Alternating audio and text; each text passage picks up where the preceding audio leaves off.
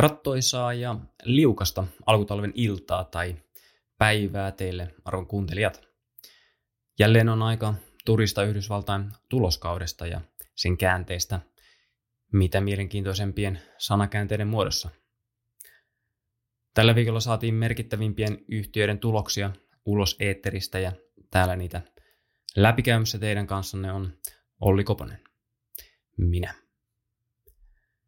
Mikäli asia tai ulosanti on kuivaa, niin voi suositella muutamaa lakkolonkeroa kuuntelun sujuvoittamiseksi. Eiköhän aleta. Ja aluksi pörssisään pariin.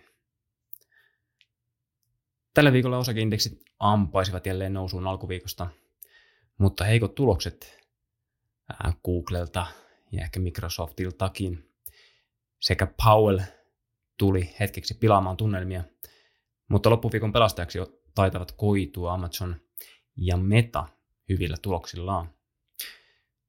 Kovien nousujen ja liikkeiden vuoksi jokseenkin tuntuu, että spekulatiivinen raha on jälleen täällä. Nähdään isojakin liikkeitä tuloksien yhteydessä, jotka usein myös jatkavat alkuliikkeen suuntaan, muun muassa Netflixin osalta tämmöistä nähty. Myös mikrocapissa ja Russell 2000 Small Cap nimissä alkaa näkymään myös suuriakin liikkeitä. Pidetelkää kuitenkin myös hieman hevosianne paikoillaan. Goldman Sacksin mukaan helmikuun viimeiset 2 viikkoa ovat markkinoilla kausiluonteisesti heikommat, mitä vuoteen mahtuu. Eli vielä on semmoista 2 viikkoa aikaa vetää täysiä. Shorttien määrä alkaa myös olla ennätys alhaisilla tasoilla. JP Morganin mukaan vuodesta 2018 lähtien likvideimän SP500 ja Nasdaq ETFien lyhyt kiinnostus, eli short interest, on alhaisimmillaan tasolla tässä 5 vuoden aikana, mitä se on ollut. Tammikuu on kuitenkin SP500-indeksin osalta osoittautunut hyväksi kuukaudeksi, kun indeksi nousi yli 2%. Vuodesta 1953, kun SP500 on noussut yli 2% tammikuussa, on indeksi tuottanut mediaanisti sinä vuonna noin 13,5% ja ollut plussalla 84% ajoista Bespoken laskelmien mukaisesti. Eli vaikka jossain vaiheessa korjattaisiinkin maltillisemmille tasoille, niin tilastot ainakin kertovat vahvoista lähtökohdista momentumin jatkumiselle tänä vuonna. Fed ja Powell tosiaan piti kokouksensa tällä viikolla, mikä oli tekojen puolesta aika yllätyksetön. Korot jätettiin ennalleen, mutta tietenkin sanoja ja tekstiä luettiin kuin piru raamattua. Markkina ei näytä saavan sitä 7 koronlaskua tai 7 koronlaskua ja pehmeä ja kivaa talouskuvaa samaan aikaan, mitä se hyvin hartaasti vielä ainakin alkuvuodesta toivoi, kuten tuloskauden alussa puhuimme. Powell ja kumppanit olivat markkinoiden odotuksiin nähden haukkamaisia viestien alkuun tiedotteessaan, että komitea ei näe tarpeelliseksi laskea korkoja ennen kuin se on saanut suuremman luottamuksen siihen, että inflaatio on matkalla kestävästi kohti 2%. Niin sanotusti tämmöinen ensimmäinen mätäkala markkinoiden kasvoille tuona päivänä. Vielä on inflaatiossa komitean mukaan stickinessiä palveluissa etenkin, vaikka hekin näkevät inflaation kehittyvän oikeaan suuntaan. No, tämä otettiin vielä markkinoilla alkudipin jälkeen ihan positiivisesti vastaan, mutta pressin aikana Powell totesi, että maaliskuussa todennäköisesti Fed ei leikkaa korkoa, mikä oli uusi lahna markkinan kasvoille tuon päivän aikana. Tämän jälkeen korkolaskuodotukset laskivat selvästi ja myös osakemarkkinat kääntyivät selkeään laskuun. Maaliskuun korkokokouksen odotuskoronlaskuilla oli joulukuussa vielä yli 70% tasolla, tai se todennäköisyys, että korkoa lasketaan tämän FedWatch-työkalun mukaan. Mutta Powell oli lähes varmisti, että koronlaskua ei tule, ellei datassa sitten nyt tapahdu jotain todella yllättävää. Sitten me kuitenkin viikon aikana ja torstaina markkinat korisivat liikkeen ylöspäin ja indeksien liikkeet viikon aikana ovat menneet ääripäistä toisiin. Ja aika rajattuja liikkeitä sitten kokonaisuudessaan, ainakin tässä perjantai-aamuna. Korossa on nähty selvää laskua ja 10-vuotinen USAssa laski jälleen sinne 3,8% oltua vielä viikko sitten 4,2%. Et korkomarkkinat näkevät talouden ehkä jäähtyvän kuitenkin sitten Powellia nopeammin. Mutta se nyt nopeasti pörssisäästä. Mennään tuloskauteen, joka oli kiivaimmillaan tällä viikolla. Aloitetaan alkuun taas tuosta, että miten SP500 tuloskausi on tähän asti mennyt. Tuloskauden kehitys on jatkunut osin mollivoittoisena, ainakin FactSetin hieman lakaavan datan mukaisesti. FactSetin mukaan vain 70% yhteistä oli ylittänyt odotukset, kun normaalisti se lukumäärä tai prosenttimäärä on lähempänä sitä 80%. Mutta kuitenkin niin kuin viime viikon datasta, kun silloin noin 60% oli ylittänyt odotukset, niin tuo 70% on kuitenkin parempi jo. Tuloksia odotetaan nyt laskevan kvartaalilla 1,4%, kun ennen tuloskautta ajatukset olivat, että saataisiin noin 2% tuloskasvua. Liikevaihdon kasvu on ollut odotuksen mukaisesti noin 3% tasolla, ja se on edelleen tuossa 3% tasolla, kun otetaan noin raportoineet ja ennusteet lopuille sitten mukaan. Eli marginaalit ovat olleet hieman odotuksia heikompia. Sektoreita, jos katsotaan, niin finanssisektori on ollut se isoin pettymys, mutta sitä selittää ne isot kertaerät, mistä viime viikolla oli puhe. Sektorin tulokset on olleet lähes 20% laskussa, kun odotus oli 2% lasku. Muissa sektoreissa ei ole vielä isoja muutoksia suuntaan tai toiseen. Tällä viikolla isoimmat isoista raportoi, ja tämä kyllä muuttaa tätä suuntaa. Ja tuo data tulee kyllä parantumaan oman näkemyksen mukaan. Ja totta kai tuon finanssisektorin poistaisin noista luvuista, niin olisi tulos aikalailla varmasti odotetun kaltainen. Eniten tulosylityksiä on ollut tärkeällä infoteknologiasektorilla, mutta toisessa ääripäässä taas yhtä tärkeä communication service on ollut heikompia sektoreita yritysten määrässä, mutta näistä tosiaan nuo megaatit raportoivat vasta tällä viikolla, mikä ei tähän heijastu kyllä vielä. Ohjeistukset ovat ehkä aavistuksen olleet pettymyksen puolisia, ainakin ennen tätä viikkoa ja ehkä tuossa alkuviikollakin. Mutta onko tällä sitten ollut minkäänlaista vaikutusta tuloskasvuodotuksiin tälle vuodelle? Ei oikeastaan. Tuloskasvuodotus on FactSetin mukaan vuodelle 2024 edelleen tuossa 12% tasolla. Eikä olla tarkistettu alaspäin kuin lähinnä ehkä muutamalla prosentin kymmenyksellä. Jos katsoo Bloombergin raportoimia lukuja nyt tästä tuloskaudesta, heillä nyt sentään lähes puolet on raportoineet heidän keräämän datan perusteella, niin tuloskausi on kääntynyt selvästi parempaan suuntaan tällä viikolla. Bloombergin datan mukaisesti tuloskasvu olisi noin 7%, mikä olisi massiivinen ero tuohon FactSetin noin 1,5% laskuun. Liikevaihtokin olisi kasvaneet Bloombergin datan mukaisesti noin 4,5%, eli sekin vahvemmin. Ja tuo marginaaliparannus olisi tullut sitten vielä tuohon lisäksi. Sanoisinkin, että tuo FactSetin data tuosta paranee varmasti sitten ensi viikkoon mentäessä. Nämä isot yhtiöthän tuovat ison osan tästä tuloksesta, ja FactSetinkin laskelman perusteella nämä Amazon, Apple ja Google ja Meta ja Microsoft ja NVIDIA, jotka eivät vielä olleet tuohon FactSetin dataan raportoineet, niin tuovat tällä tuloskaudella 50% tulosten kasvua, kun taas loput 494 yhtiöitä toisivat indeksiin tai toisivat 10% tuloslaskuun.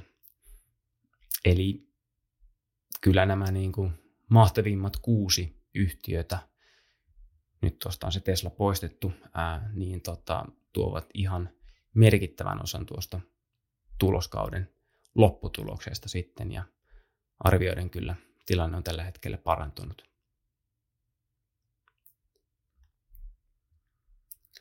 No mennään sitten tuohon SP500 tuloskohtiin tältä viikolta. Moni tärkeä yhtiö raportoi.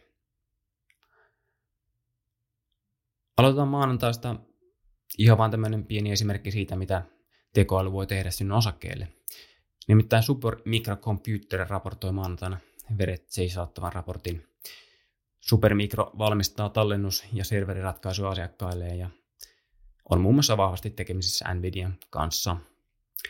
Yhtiön tulossa liikevaihto ylittävät odotukset noin 8-12%, vaikka yhtiö antoi jo aikaisemmin ennen tulosta positiivisen tulosvaroituksen. Tämän lisäksi maanantai-raportin näkymät olivat selkeästi paremmat kuin odotettiin. Supermicro nimittäin odottaa liikevaihdon olevan keskimäärin $3.9 miljardia ja oikaistun osakekohtaisen tuloksen olevan keskimäärin $5.6 seuraavalla kvartaalilla. Molemmat ylittivät selvästi konsensuksen ennusteet. Liikevaihdon odotettiin olevan noin $2.9 miljardia ja nyt tosiaan tuo $3.9 miljardia oli tuo ohjeistus, yli 30% ylitys tuohon haarukan keskikohtaan. Osakekohtaiselle tulokselle odotukset oli $4.6 tasolla, eli tuokin ylitettiin noin 20% tuo markkinoiden ennuste ennen tuota tulosta ja näkymien antamista. Supermicron toimitusjohtaja Charles Liang sanoi, että saamme jatkuvasti uusia kumppaneita ja nykyisten asiakkaiden kysyntä Supermicron optimoituja tekoäly, PC-alustoja ja IT-ratkaisuja kohtaan on vahvistunut. Yhtiö totesi konferenssipuhelussaan, että he saavat uusia asiakkaita neljänneksellä, mutta suurimmat asiakkaamme muodostivat suurimman osuuden liikevaihdostamme. Eli isommat kasvaa isommiksi. En tiedä, voiko vetää jotain johtopäätöksiä NVIDIAlle. Ehkä Supermicron mukaan tekoälyn buumi jatkuu useiden neljännesten, eli jopa vuosien ajan, ja kysyntä ylittää tällä hetkellä tarjonnan. Yhtiö sanoo olevansa eturintamassa uusien teknologioiden käyttöönotossa, ja heillä on kapasiteettia kasvaa vahvasti. Jopa saavuttaa $5.5 miljardin kvartaalin liikevaihto vuoden toisella puoliskolla. Tämä on aika kova, kun huomioon, että nyt odotettiin tosiaan markkinoilla tuota vähän alle $3 miljardia tuolle Q1:lle. Ja nyt, että se kasvaisi sitten H2 jopa $5.5 miljardia. Se on ihan kova tavoite tai lupaus. Ehkä tähän peilaten Supermicro päivitti myös koko vuoden ohjeistustaan vielä mainiten, että he ovat voittaneet markkinaosuuksia tuotteillansa. Supermicro odottaa nyt $14.3–$14.7 miljardin liikevaihtoa koko tilikaudelle, kun analyytikot odottivat $13.8 miljardin liikevaihtoa. Eli pieni ylitys koko vuoden osalta myös.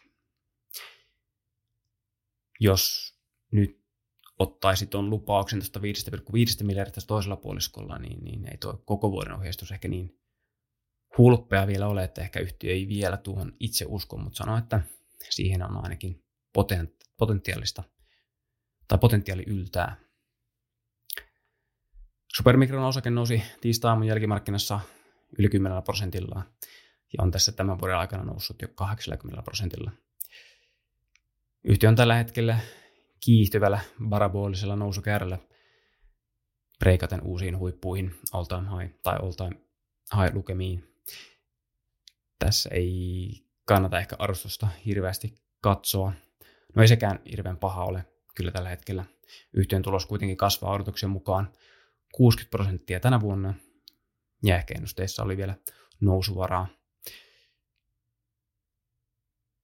Vuodelle 2023 ennustettu EPSin kasvu oli 100% ja nyt 24 kasvu 60% ja 25 semmoinen 15% alarivin tuloksen kasvu.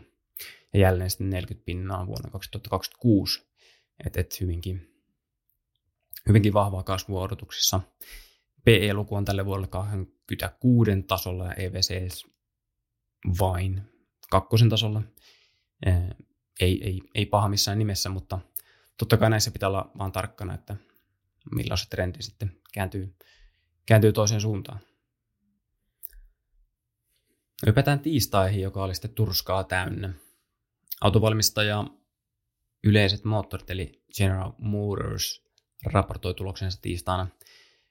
GM löi analyytikoiden ennusteet kvartaalilta ja odottaa ohjeistuksessaankin vahvoja tuloksia vuodelta 2024, mikä sai osakkeen lähes 10% nousuun premarkkinassa. Detroitin autokaupungista ponnistava yhtiö pärisi paremmin kuin Detroit Lions pärisi omassa pestissään viime viikonloppuna NFL:ssä. Ei harmita, yhtään ei. GM raportoi liikevaihdosta, joka oli vertailukauden tasolla noin 43 miljardissa, mutta ylitti analyytikon ennusteet noin 39 miljardissa yli 10%. Oikaistu osakekohtainen tulos oli $1.24, ylittäen ennusteet noin 7%, eli ihan ok, hyvä tulos. Vuodelta 2024 GM odottaa tuloksen alariville kasvavan noin 10%, mikä oli positiivinen yllätys, kun markkinoilla osattiin odottaa keskimäärin aika flättiä tulosta.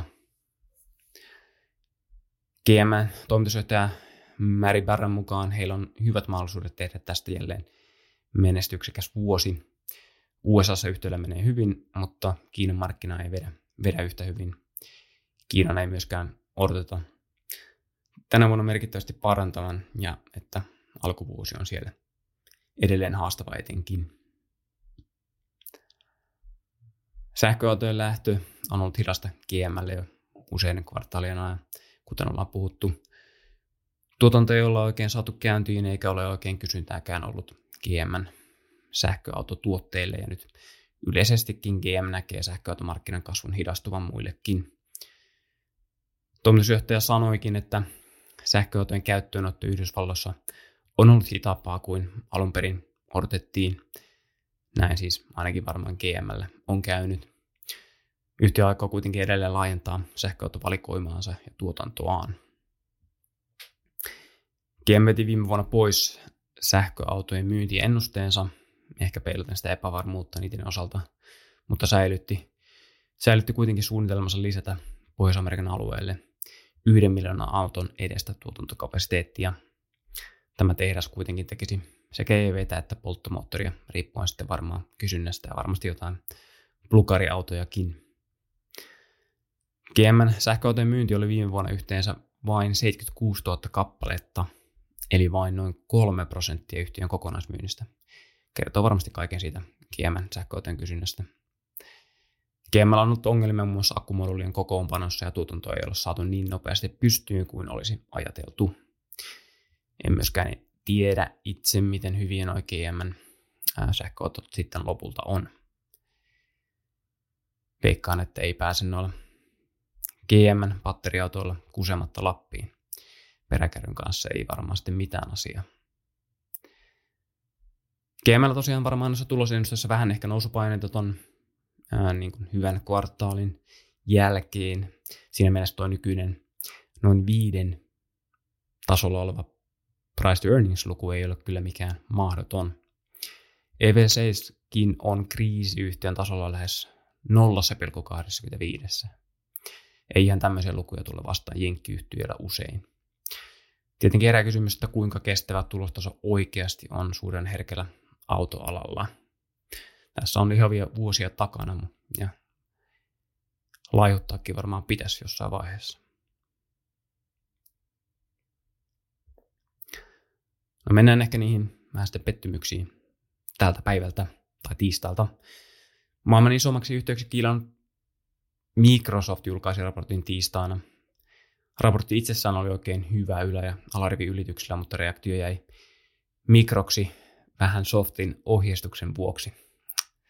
Huomasitteko hienon vitsin tuossa?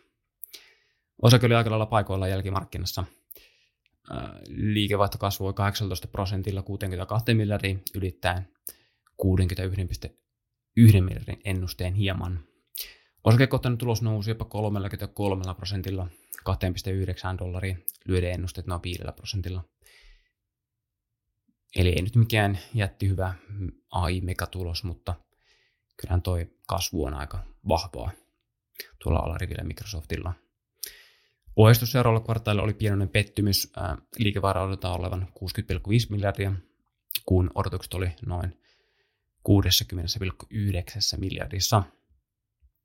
Kuitenkin kulujen kehityksen yhtiö sanoi etenemään parempaan suuntaan kuin markkina oli odottanut, eli marginaalit voisivat parantua. EBIT-ohjeistus löikin markkinoiden odotukset noin 5%.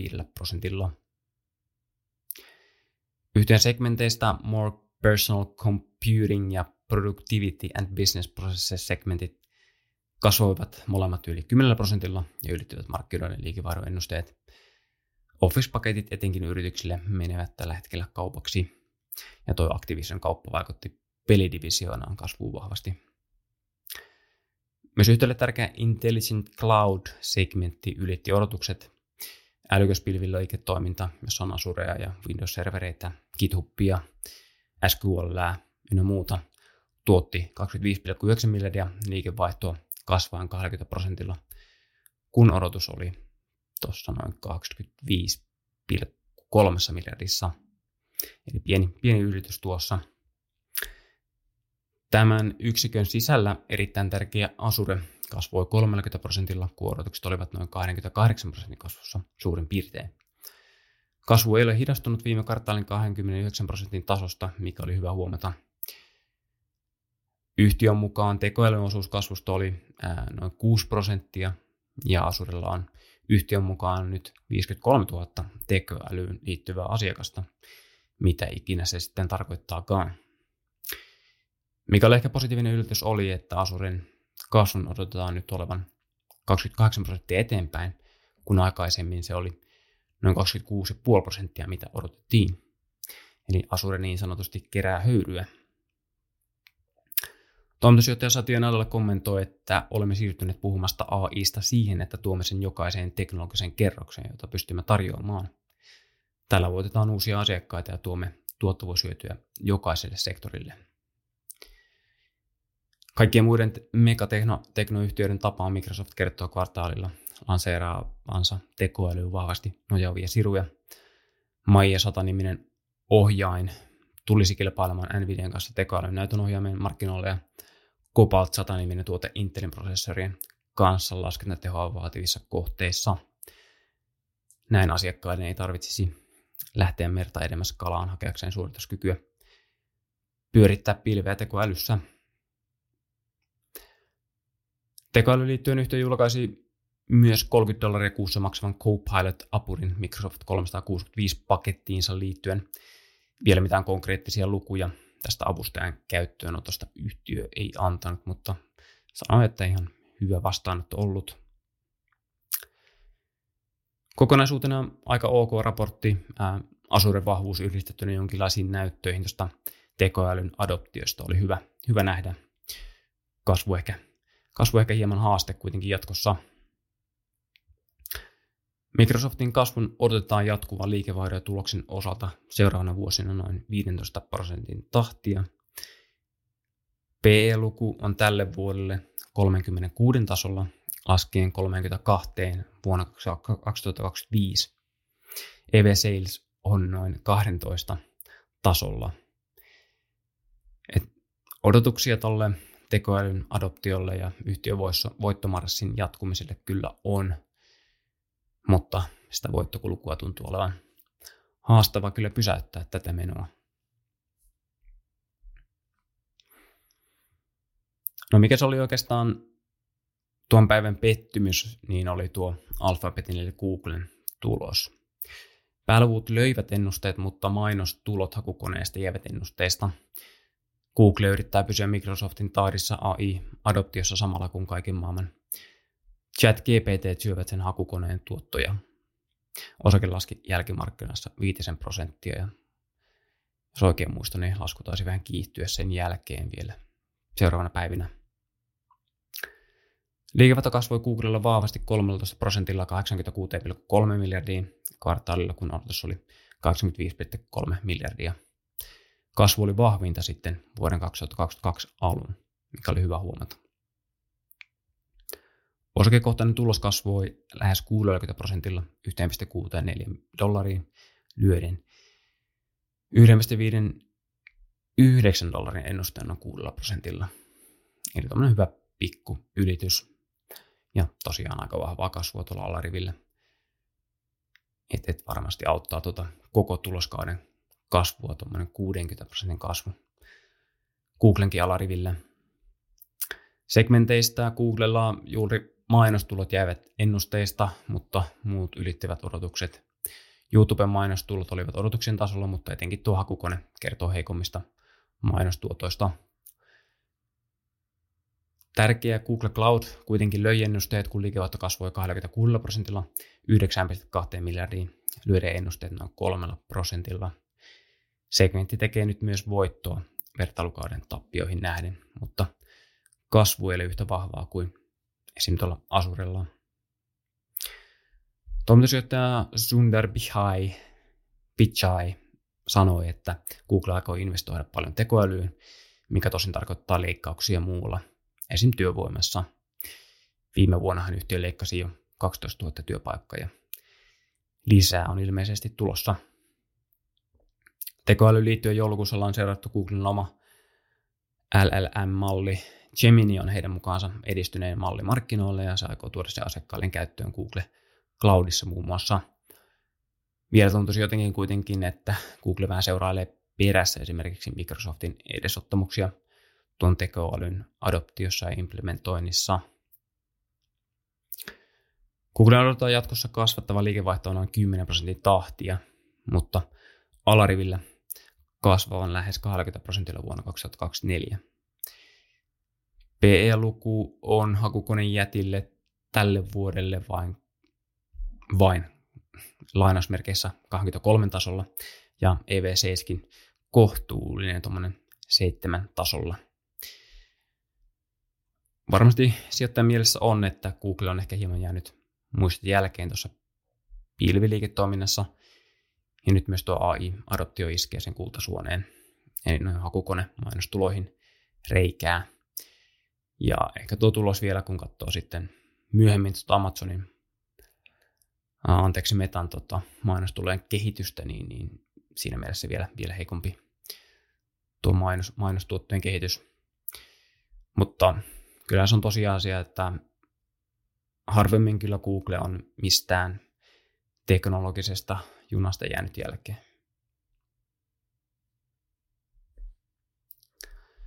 Mennään seuraavaksi AMD:hen, joka on ainakin NVIDIAn kanssa kilpaileva näytönohjaajan sirun valmistaja ja mukana varsinkin tuossa tekoälykisassa. Tulos oli, tai raportti oli aika lailla odotuksien mukainen, mutta ohjeistus oli kyllä markkinoilla selkeä pettymys ja osake laski jälkimarkkinassa yli 6%. AMD-liikevaihto nousi 10% 6,2 miljardiin, ollen linjassa ennusteiden kanssa. Osakekohtainen tulos nousi myös hieman yli 10% 77 senttiin, ollen kuitenkin täsmälleen ennusteiden mukainen. Vähän parempaa, ehkä pikkusta yllätystä edes olisi tämän hypen keskellä kyllä varmasti toiminut AMD:llekin. AMD:n segmentistä tärkein datacenter-segmentti kasvoi vahvasti 38% 2,3 miljardiin. Tämän sisällä yhtiöllä on nuo Instinct-brändillä etenevät grafiikkaohjaimet, joilla antaa jerkkua sitten noihin AI-työkalujen työstämiseen. AMD:n client-segmentti, jossa on sitten PC- ja läppärisirut ja ohjaimet, niin kasvoi vahvasti yli 60% uusien tuotteiden lanseerauksen vuoksi noin 1,5 miljardiin.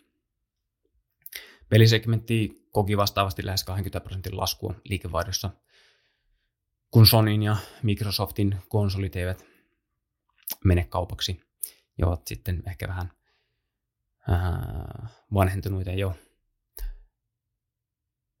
PC-markkina näyttäisi kuitenkin sitten ehkä semmoista pientä virkoamista, mutta pelaaminen ainakin konsoleilla on hidastunut.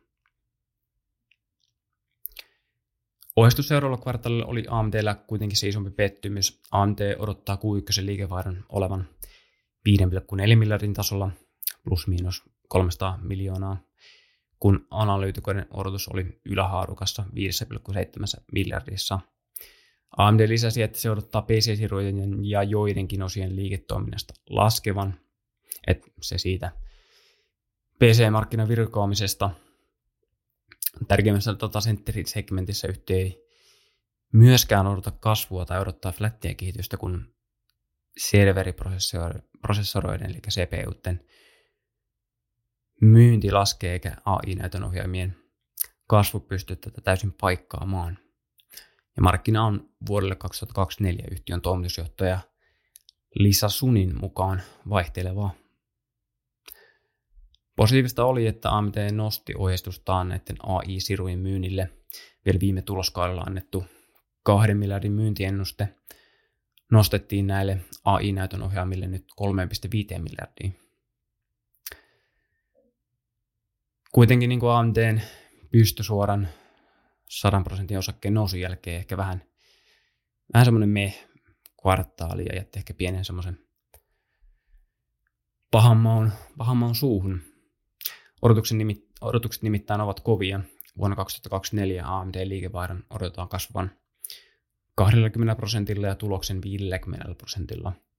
Vuosina 25-26 tuloskasvu odotetaan olevan lähes 40% vuosittain, noin 20% liikevaihdon kasvulla. Tälle vuodelle PE on noussut 45 tasolle ja laskee ensi vuoteen vähän päälle 30 tasolle. EB-saleskin on noin 11 tasolle tänä vuonna. Että tekoäly kyllä näkyy jo hyvin hinnassa, eikä kyllä parane hirveästi ainakaan jäädä NVIDIAn kelkasta, varsinkin jos NVIDIA sitten tässä vielä kuunnellussa kertoo selvästi paremmasta näkymästä kuin AMD.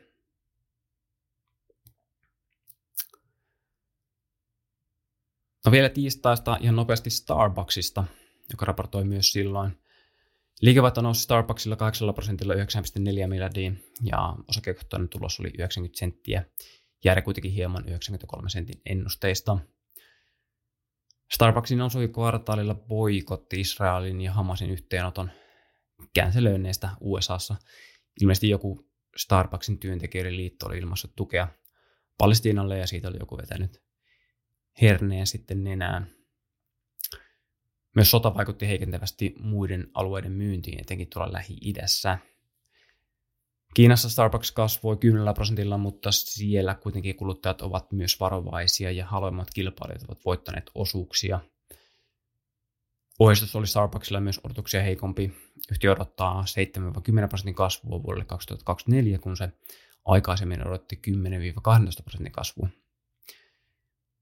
Yhtiö odotti kvartaalille nähdyn hidastumisen olleen väliaikaista, mutta nyt myös tuo tammikuu on ollut tavallista hiljaisempi kuukausi yhtiölle, mikä johti sitten tähän ohjeistuksen laskuun. En tiedä, kertooko tuo hidastuminen globaalin kuluttajan kyllästymisestä sokerikahviin vai Starbucksin boikotoinnin jatkumisesta vai jostain kuluttajan pehmeydestä globaalisti. Vaikea sanoa. Pahempaa kuitenkin ilmeisesti osattiin odottaa, sillä osake oli yli 3% nousussa jälkimarkkinassa. Nyt tuohon varmaan nuo boikotoinnin vaikutuksia varmasti, tai niihin varmaan ylireagoitiin. Ja osake olikin ennen tulosta jäänyt aika selkeästi markkinoiden kehityksestä jälkeen. Starbucksin odotetaan kasvattavan tulostaan seuraavan 4 vuoden aikana tasaisesti noin 20% vuosivauhtia. PE-luvut pyörivät siinä 20 molemmin puolin. EV-sales on noin 3 tasolla. Ei siis paha arvostus, mikäli tuo kasvu toteutuu, mutta tietenkään hidastumisen merkit eivät ole rohkaisevia. Siirrytään sitten keskiviikkoon. Boeing raportoi keskiviikkona tuloksesta, tämä lentokoneiden valmistaja, joka on myllerryksen keskellä. Ja fokushan raportissa oli noissa yhtiön kommenteissa, kun heidän nämä valmistamansa 737 MAX 9 lentokoneet on skandaalin keskellä, mistä nähtiin viime viikolla esimerkkiä tuon United Airlinesin raportissa.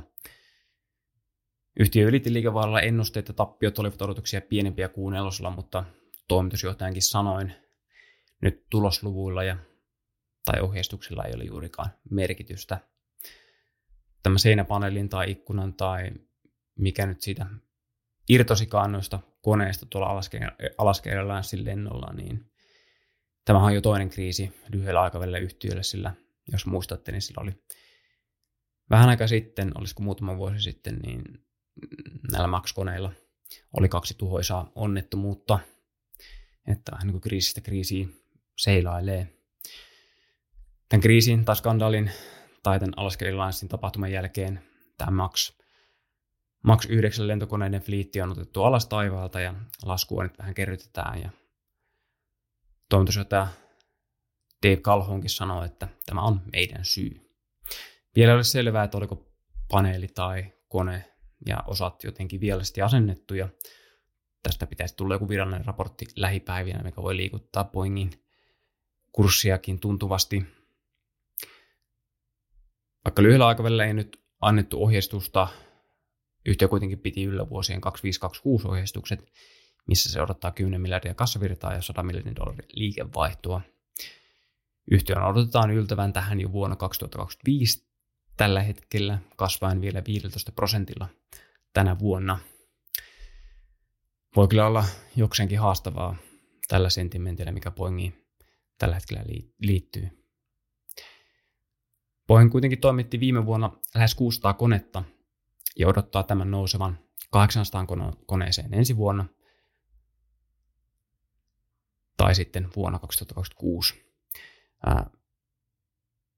Voi olla haastavaa, koska nämä 737 MAX-koneet ovat olleet kuitenkin yhtiön parhaiten myyneitä koneita ja ehkä niin kuin hidasteet tuotannossa ja nämä taivaalta alas ottamiset ja ehkä sitten alan ekspertiltä tulevat raportit voi varmaan tavoitteita siirtää, mutta ainakaan vielä niitä ei siirretty. Toimitusjohtaja sanoo, että nyt edetään hitaasti, ei hätiköidä, otetaan aikamme, jotta tehdään sitten oikein kaikki tässä skandaalin keskellä. Vielä viime vuonna tappioita tehneen Boeingin odotetaan kampeavan kuitenkin tänä vuonna. Siis liikevaihdon kasvuun ja kääntävän tuloksen voitolliseksi. Vuonna 2025 tuloksen odotetaan tuplaantuvan tuolla 15% liikevaihdon kasvun avulla. PE on tälle vuodelle 58, laskee vuodelle 25 noin 25 tasolle. Eli aika roimasti. Roimasti tulee noin arvostuskertomat alaston tuloskasvun mukana. EV-sales on noin 2 tasolla, eli se nyt ei ole ihan hirveän korkea. Ja varmasti on tämä Boeingin lentokone valmistaminen hyvää bisnestä, mutta joku tässä nyt kuitenkin ehkä mättää. Tuloksessa on varmasti paljon parannettavaa, mikä selittäneen tuota korkeaa arvostusta, mutta voi olla kyllä vaikea varmasti saada noinkin vahvaa kasvua, jos tuosta nyt vielä isompi skandaali tulee. Mutta tuskin Boeing nyt ihan katoaa lentokoneiden valmistajien maailmankartalta. Yhtiön kilpailija Airbus on ainakin kiittänyt tästä skandaalista ja kiitänyt uusiin ATH-lukemiin osakkeensa osalta. Otetaan keskiviikolta vielä Qualcomm, joka on tunnettu etenkin älypuhelimen sirusta ja osista. Tulosluvut ylittivät odotukset viestien ehkä piristyvästä älypuhelinten kysynnästä. Liikevaihto kasvoi 5% lähes 10 miljardiin dollariin, kun ennuste oli noin 9,5 miljardissa. Ennusteet ylitettiin noin 4%. Osakekohtainen tulos nousi jopa 25% oli $2.5 ylittäen hieman alle $2.4 ennusteet noin 16%.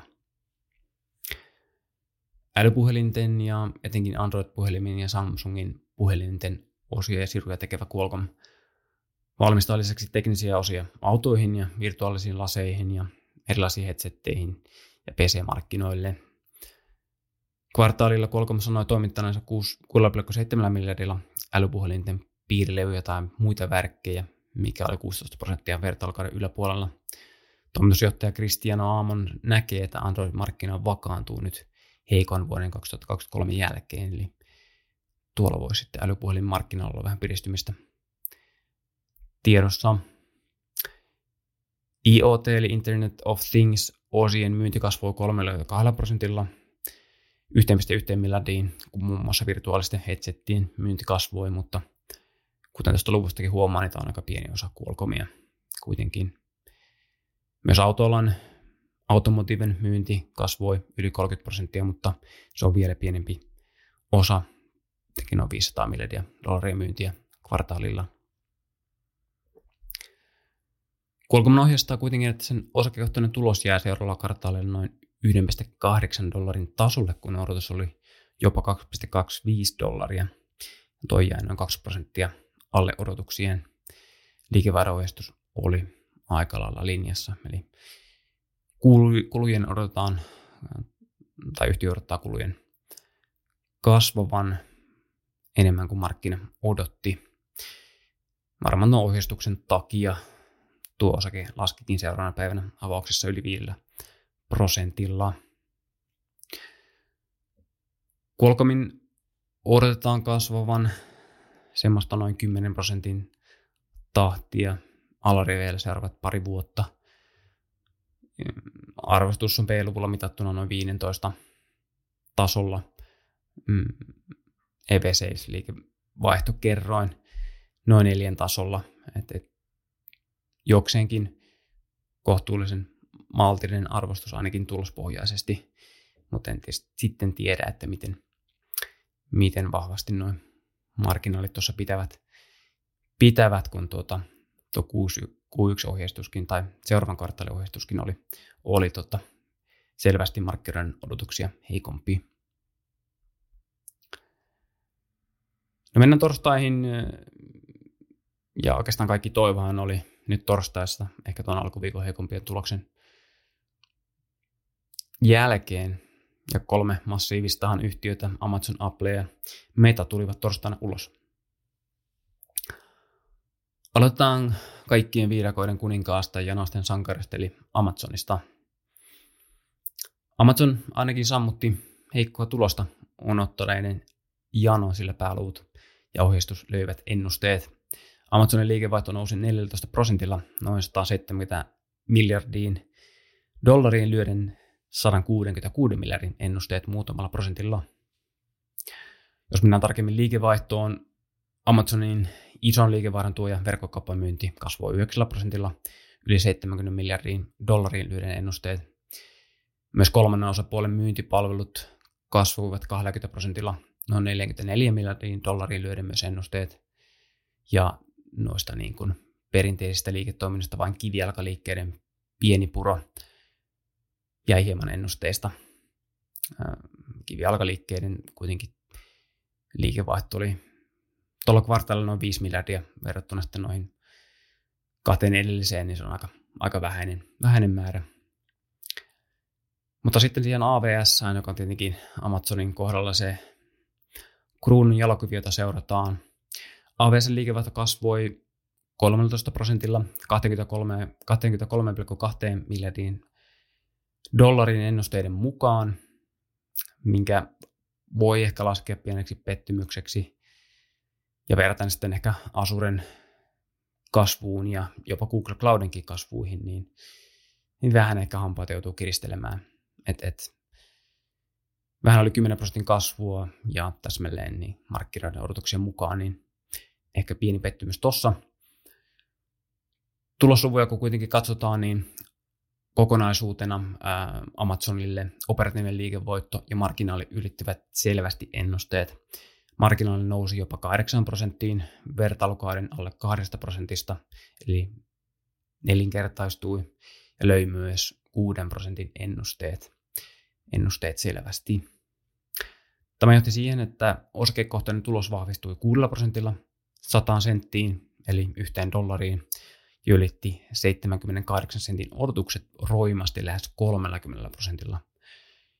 Ja kun huomioi, miten massiivinen yhtiö Amazon on koko indeksillekin, niin tuommoinen 30% tulosylitys on kyllä erittäin vahva. Eli aika lailla kaikissa pääluvuissa aikamoisia ylityksiä, pois lukien ehkä tuo AVS:n kasvu. Ohjeistus Q1 oli tuloksellisesti parempi, mutta kasvullisesti ehkä pieni pettymys. Liikevaihto odotetaan $130–143,5 miljardia, eli tuommoista 8–13% kasvua, kun ennuste markkinoille oli lähellä ylälaitaa noin 142 miljardissa. Operatiivisen liikevoiton tai operatiivisen marginaalin odotetaan olevan liikevoiton odotetaan 8-12 miljardia, mikä oli keskikohdallaan selvästi yli tuon konsensuksen 9,9 miljardin ennusteen, noin 10% yli tuon, eli selkeä ylitys. Tuossa ohjeistuksessakin vielä noiden Q4 raportoitujen lukujen lisäksi. Toimitusjohtaja Andy Jassy kommentoi kvartaalia sanoen, että ollaan tyytyväisiä, kun verkkokaupan ja myynnin ketjua on saatu tehostettua, tuoden nopeampia toimitusaikoja asiakkaille ja parempaa kuluhallintaa Amazonille. AWS:n osalta pitkäaikainen kehitystyö ja asiakkaiden tarpeisiin keskittyminen alkavat toimitusjohtajan mukaan tuottaa tulosta, mikä näkyy sitten myös AWS:n tuloksessa. Lisäksi tekoälylisäykset Bedrock, Q ja Trainium ovat saaneet hyvän vastaanoton asiakkaiden keskuudessa yhtiön mukaan, ja niillä alkaa olla näkyviä vaikutuksia myös tulokseen. Näiden AI-työkalujen suhteen kehitys on varmasti ollut sijoittajillekin semmoinen seurattava asia. Varmaan pyritty arvioimaan, että jääkö AWS ja Amazon muiden kelkasta vai pysyykö perässä vai onko jopa parempi näissä. Lopulta varmaan kaikissa on kyllä samantyyppisiä ominaisuuksia ja kyllähän varmaan niin kuin palvelun vaihtamisessakin on varmasti haittapuolensa siirtyä toiseen vaikka pilvipalveluun. AWS on yhtiön kultakimpale, mitä tulee tulokseen. AWS tekee lähes 30% operatiivista marginaalia, tai teki tuossa viimeisellä kvartaalillakin, ja löi ennusteet myös tuolla kvartaalilla. Tämä ehkä myös lievensi hieman liikevaihdon linjassa ollutta tasoa tuon AWS:n osalta. Yhtiön maantieteellisestä alueesta USA tai Pohjois-Amerikka jatkaa marginaalien parannusta, ja marginaali on jo noin 6% plussalla. Se on paras marginaali tuolla alueella sitten 2019 Q1, jos oikein katsoin. Myös kansainvälisen yksikön tappiot pienenivät 1% vertailukauden yli 6% tappioista, eli sielläkin hyvää kehitystä on ollut. Kuluista aiotaan toimitusjohtajan mukaan pitämään kiinni vielä entistä tarkemmin. Yhtiö vapautti viime vuonna 27 000 työntekijää ja leikkauksia todennäköisesti jatketaan tänäkin vuonna siis. Mutta summaten Amazonia kyllä alkuviikon ehkä heikompien tuloksien jälkeen, mitä esimerkiksi Google antoi, niin kyllä Amazon jälleen näytti, mistä se on tehty.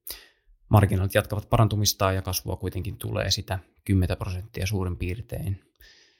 Osake palkittiinkin jälkimarkkinassa alkuun noin 10% nousulla, josta se oli hieman rajoittanut perjantai-aamuna noin 7%. Amazonin odotetaan jatkavan kasvuaan ylärivillä seuraavat vuodet hieman yli 10% tahtia.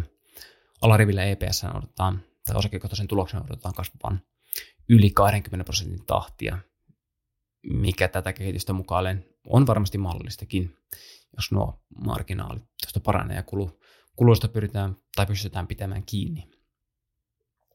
Amazonin arvostuksessa PE-luku on tälle vuodelle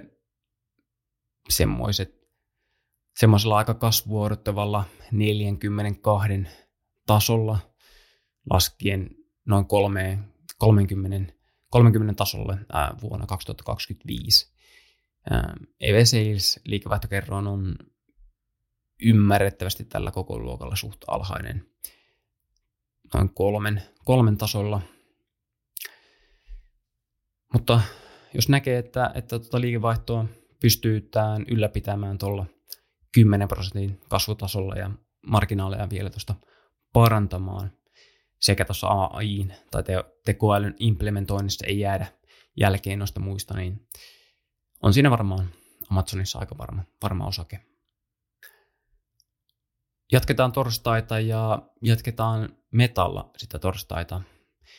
Meta löi ennusteet ja ilmoitti jakavansa osinkoa. Osingon kunniaksi osake nousikin jälkimarkkinassa jopa 15%. Vuoden 2022 pohjilta osake on ottanut semmoista 350% ylöspäin ja vielä osinkoja tähän päälle. Ei tätä junaa voi oikein mikään pysäyttää. No ei se varmasti oikeastaan tuosta osingosta niin hirveästi innostunut, vaan ehkä enemmän noista ohjeistuksista ja tulosluvuista. Liikevaihto Metalla oli 25% nousussa jopa noin 40 miljardissa, ollen hieman parempi kuin noin 39 miljardin ennuste. Tämä oli kovinta kasvua Metalle sitten vuoden 2021 alkupuolen. Alkaa mennä ja sanat ihan sekaisin. Osakekohtainen tulos oli Metalla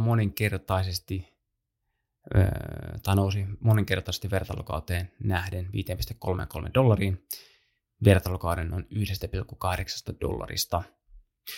Tulos ylitti ennusteetkin $4.96 noin 7%, eli oikein hyvää tuloskehitystä. Muistometriikoista käyttäjämäärät Metan osalta kiinnostivat totta kai. DAUT eli päivittäiset käyttäjät olivat alustoilla 2,11 miljardia, kuoritus oli 2,08 pottia. Liikevaihto per käyttäjä myös ylitti ennusteen ollen $13.12, kun ennuste oli $12.81. Monetisointi siis toimii ainakin odotuksia paremmin nyt Facebookilla. Yhtiö maksaa tosiaan 50 sentin osinkon omistajilleen noin 65 miljardin dollarin kassastaan. Tuo 50 sentin osinko on semmoiset prosentin kymmenyksiä tuosta, tai osinkotuottoina prosentin kymmenyksiä tuo osakekurssiin peilattuna.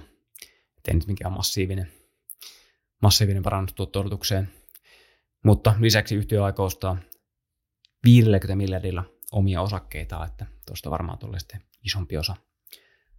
Vähän parempaa tuotto-odotusta. Ohjetus oli myös Metalla vahva. Meta odottaa $34.5–37 miljardin dollarin liikevaihtoa, kun markkinoilla odotettiin alle 34 miljardin dollarin liikevaihtoa, eli hyvinkin selkeä ylitys tuossa. Tuo markkinoiden odotus oli alle tuon Metan ohjeistaman alarajan 34,5 miljardia, eli tuossa on aika selkeästi nousupaineita. Online-mainonta vetää nähtävästi hyvin Metan tapauksessa, toisin kuin sitten Googlella. Yhtiön mukaan etenkin verkkokaupan ja viihteen ja pelialan yhtiöt ovat käyttäneet rahaa mainoksiin. Myös Kiinan piristyneestä mainoskulutuksesta on tullut hyvää myötätuulta yhtiölle. Toimitusjohtaja Mark Zuckerberg sanoi myös, että edistyminen tekoälyssä on auttanut mainosliiketoimintaa. Zuckerberg sanoi, että Meta aikoo jatkossakin investoida tekoälyyn ja rakentaa heidän laskentatehon infraa, jotta voidaan paremmin vastata kasvavaan kysyntään. Hommat halutaan kuitenkin pitää Zuckerbergin mukaan liininä, mikä varmaan tarkoittaa, että henkilöstömäärä kasvaa korkeintaan sitten roboteilla. Metalta kuitenkin niin kuin kaiken kaikkiaan erittäin hyvä tulos. Tämän vahvan vuoden lopun jälkeen ennusteissa on varmaan hieman nousuvaraa. Kuluvalle vuodelle Metan odotetaan kasvattavan alariviään, eli osakekohtaista tulostaan 20% ja liikevaihto on hieman yli 10%. Kasvun odotetaan jatkuvan 10% tahtia seuraavat vuodet. Tämän suorittamiseen nähden vuoden 2024 PE 22 tasolla ei ole kyllä kovinkaan kummoinen, jos vertaa noihin aikaisemmin lueteltuihin yhtiöihin.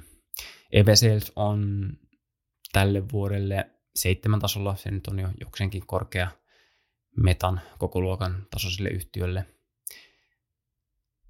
Ja Metankin tapauksessa pitää muistaa se, että Meta on hyvinkin tuttu isoista nousuistaan, mitä nyt on nähty tuo 350% tuolta 2022 pohjista, mutta myöskin sitten isoista laskuistaan. Sieltä ennen tuota nousua niin Metan osakehan laski 80%. Regulaattoreiden kiristyvät hampaat sosiaalisen median jäteissä voivat myös aiheuttaa hieman huolia nousun kestävyydestä. Tuo Metan Reality Labskään ei vielä ihan hetkeen tee tulosta noiden virtuaalivempaimiensa kanssa. Siirrytään sitten kolmanteen isoon torstain tulosjulkistukseen, nimittäin ainakin ennen maailman arvokkaimmaksi yhtiöksi kuulunut Apple julkisti tuloksensa. Applehan ei ole ollut viime aikoina niin vahvaa, kun osakkeen kehitys on jäänyt hieman markkinoiden kehityksen jälkeen. Torstaina yhtiö kertoi kyllä lisäksi tekkiveljen heikommasta raportista, mikä sai osakkeen laskemaan noin 3% jälkimarkkinassa. Pääluvut kuitenkin olivat ihan hyvät. Liikevaihto kasvoi 2%, lähes 120 miljardiin dollariin lyöden noin 118 miljardin dollarin ennusteet. Osakekohtainen tulos kasvoi 16%, 2,18 dollariin ylittäen ennusteet noin 3%, 8,11 dollarissa. Tuotteita kun katsotaan, iPhoneen myynti ylitti odotukset kasvaen 6%, 69,7 miljardiin, kun odotus oli 68,5 miljardia. Muut erät sitten kuitenkin jäivät odotuksista, mikä vei raportin ehkä pettymyksen puolelle. Macien eli tietokoneiden liikevaihto oli vertailukauden tasolla, mutta iPadien ja puettavien tuotteiden liikevaihto laski 2-numeroista vauhtia. Siellä tietenkin tuotelanseeraukset näkyvät aina näissä aika selkeästi. Ja niin kuin isoja pettymyksiä odotuksiin nähden ei ollut kuitenkaan. Tärkeiden palveluiden tai services sen segmentin liikevaihto, vaikka kasvoi 11%, jäi myös hieman ennusteista. Isoin pettymys oli kuitenkin Kiina, missä liikevaihto laski jopa 13%, 20,8 miljardiin, jääden 23,4 miljardin ennusteesta selvästi. Yhtiö kasvoi kaikkialla muualla, paitsi Kiinassa maantieteellisesti, ja Apple on ilmeisesti huhujen mukaan hävinnyt markkinaosuuksia Kiinassa kilpailijoilleen. Tosin myös valuutat vaikuttivat laskuun aika paljon tuolla kvartaalilla. Liikevaihto tosiaan kokonaisuudessaan kasvoi sen 2% ja kasvoi vihdoin 4 kvartaalin laskun jälkeen. Ja pitää ottaa kuitenkin huomioon, että kvartaali oli lyhyempi kuin vuosi sitten, niin siihen nähden tämä oli kohtuullinen suoritus. Toimitusjohtaja Tim Cook sanoi, että on tyytyväinen iPhonen kehitykseen ja odottaa Vision Pro virtuaalilasien menestystä nyt innolla. Myös tulokseen ollaan tyytyväisiä, kun osakekohtainen tulos nousi uusiin ennätyksiin ja kassavirtaakin tuli 40 miljardilla. Kiinaan ei olla tyytyväisiä, mutta todetaan, että se on hyvin kilpailtu markkinaa ja että Applella on kuitenkin siellä aika paljon mahdollisuuksia myös parantaa. Tulospuhelussa Apple kommentoi, että seuraavan kvartaalin liikevaihto olisi suhteellisen samalla tasolla vertailukauden kanssa, jos miinustaa siitä 5 miljardia. Eli siis ilmeisesti laskee 5 miljardilla. Vertailukaudella oli hieman patautuneen kysynnän purkautumista, mikä ei ollut niin sanotusti normaalia yhtiön mukaan. Ja sen takia ehkä on tämmöinen kryptinen ohjeistus. Palveluiden odotetaan kasvavan raportoidun kvartaalin tapaisesti, eli noin 11% tasoa. Apple näkee kuitenkin marginaalien parantuvan, mutta liikevaihdon laskun myötä tulostaso jää kuitenkin sitten seuraavalla kvartaalilla alle markkinoiden odotuksien tai niiden odotuksien, mitä oli ennen tuota tulosta. Applen odotetaan kasvavan maltillisemmin kuin tekki-siskonsa. Osakekohtaisen tuloksen odotetaan nousevan seuraavien vuosien aikana tuommoista noin 8-10% tahtia ja liikevaihdon semmoista 5-10% tahtia. Hiljattain vielä maailman arvokkaan yhtiö arvostetaan pörssissä tälle vuodelle noin 28 PE-luvulla, josta se laskee vain noin 26 ensi vuonna.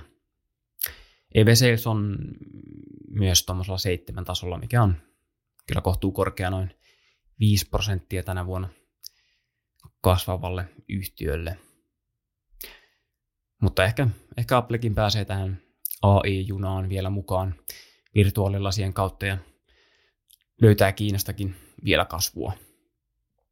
Menee ja tiedä, iso yhtiöhän se jo on. Perjantaina raportoi vielä muun muassa tärkeitä öljyyhtiöitä, Chevron ja Exxon Mobil muun muassa, mutta se oli tämä viikko tässä minun osalta. Kaksijakoinen viikko voisi sanoa. Alkuun heikkoa tulosta isoilta jörmyiltä, mutta loppuviikosta sanoisin, että tilanne pelastettiin ja markkinatkin kiittivät.